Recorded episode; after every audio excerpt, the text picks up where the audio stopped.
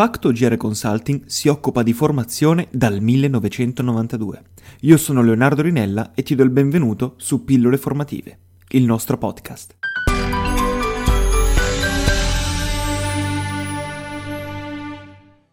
Riuscire a fare tutte le cose che abbiamo in mente in un arco di tempo accettabile è un'ambizione che riguarda un po' tutti. Ma quanto è difficile? Proprio ieri ho dimenticato di passare in lavanderia ed ora non ho camicie per domani. Come si possono completare tutti i nostri obiettivi? Come possiamo fare tutto? Beh, innanzitutto bisogna avere una to-do list, la lista delle cose da fare. Ma cosa mettiamo in questa lista? La scienza è ormai convinta. Fattore chiave è dividere gli obiettivi in attività e poi in azioni.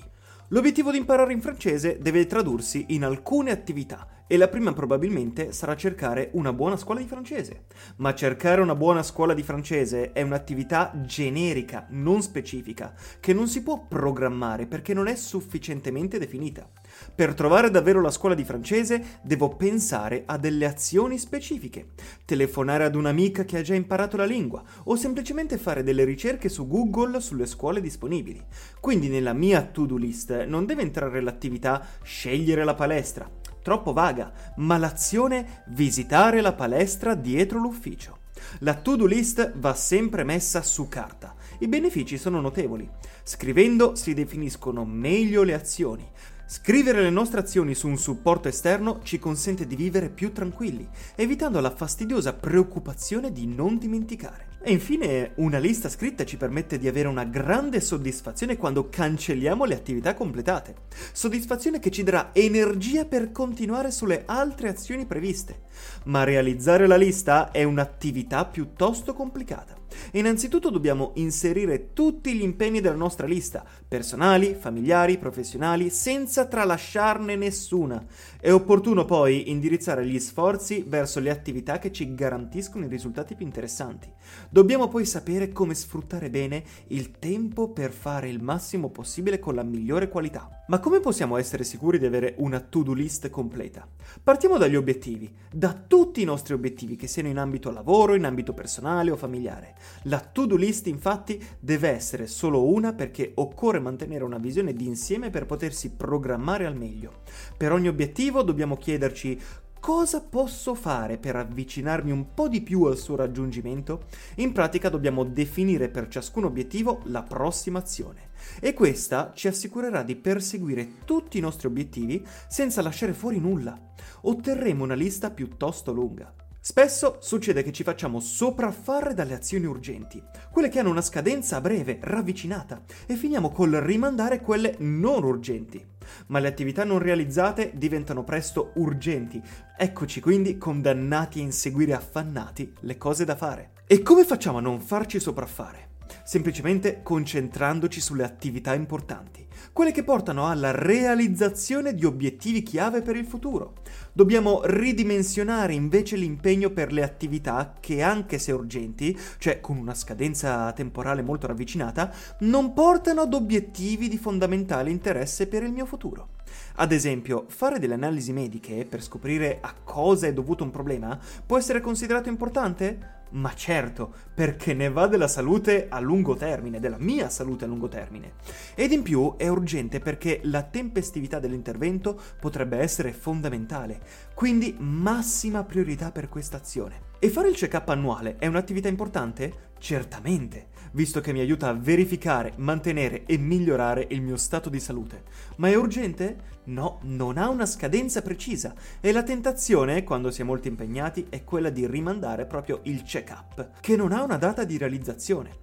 E sarebbe un errore. Il check-up va fatto in un arco di tempo ragionevole perché monitorare lo stato di salute è importante e c'è il rischio che dopo qualche tempo sopraggiunga l'urgenza.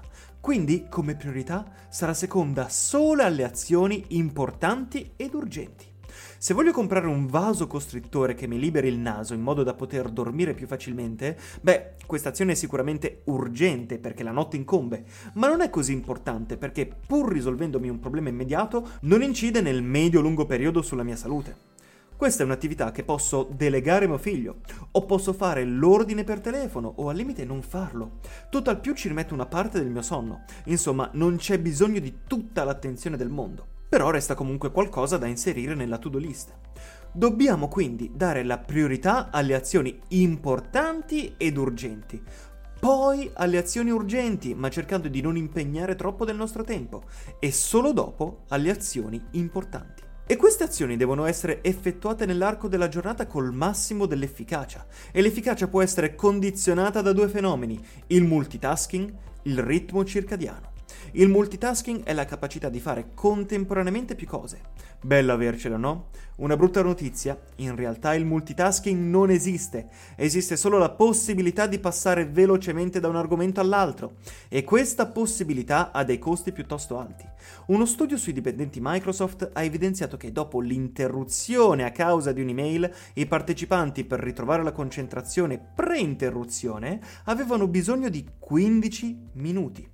Uno studio della dottoressa Mark della University of California va nella stessa direzione, solo che in questo caso si è calcolato che l'interruzione comportava un costo medio di 23 minuti e 15 secondi. Pensate. Possiamo limitare questi costi, raggruppando le attività simili e realizzandole consecutivamente, in modo da spendere meno tempo ed energie nel passaggio dall'una all'altra. Ad esempio incontrare i fornitori tutti nella stessa mattinata, dedicando mezz'ora a rispondere a tutte le mail e WhatsApp. Altro modo per limitare i costi del cambio di attività è gestire le interruzioni. Primo consiglio? Spegnere i device. Ogni trillo o vibrazione del computer è la promessa di una notizia succulenta, interessante o divertente che ci spinge ad una lettura immediata.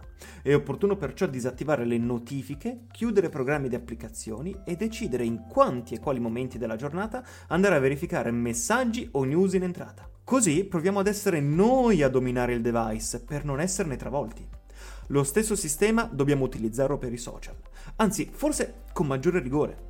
I social cercano di conquistarsi il nostro tempo. Sembra che se tutti rimaniamo un minuto al giorno in più su Facebook, la valutazione in borsa della società di Zuckerberg incrementi di 17 miliardi di dollari.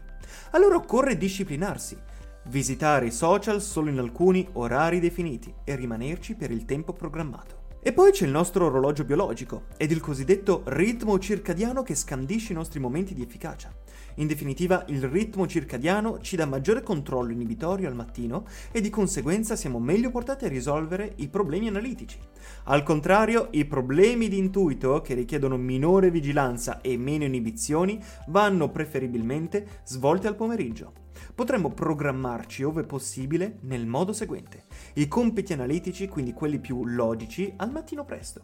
I compiti intuitivi, cioè quelli più creativi, nel tardo pomeriggio o in prima serata. Le attività in cui abbiamo la necessità di fare buona impressione al mattino ed è più che giusto dedicare il mattino presto a prendere le decisioni. Beh, insomma, bisogna impegnarsi tanto per fare tutto ed anche nel miglior modo possibile. Però ne vale la pena. Che soddisfazione è cancellare gli impegni completati dalla to-do list? E poi la sensazione impagabile di avere tutto sotto controllo. Proviamoci perché ne vale la pena.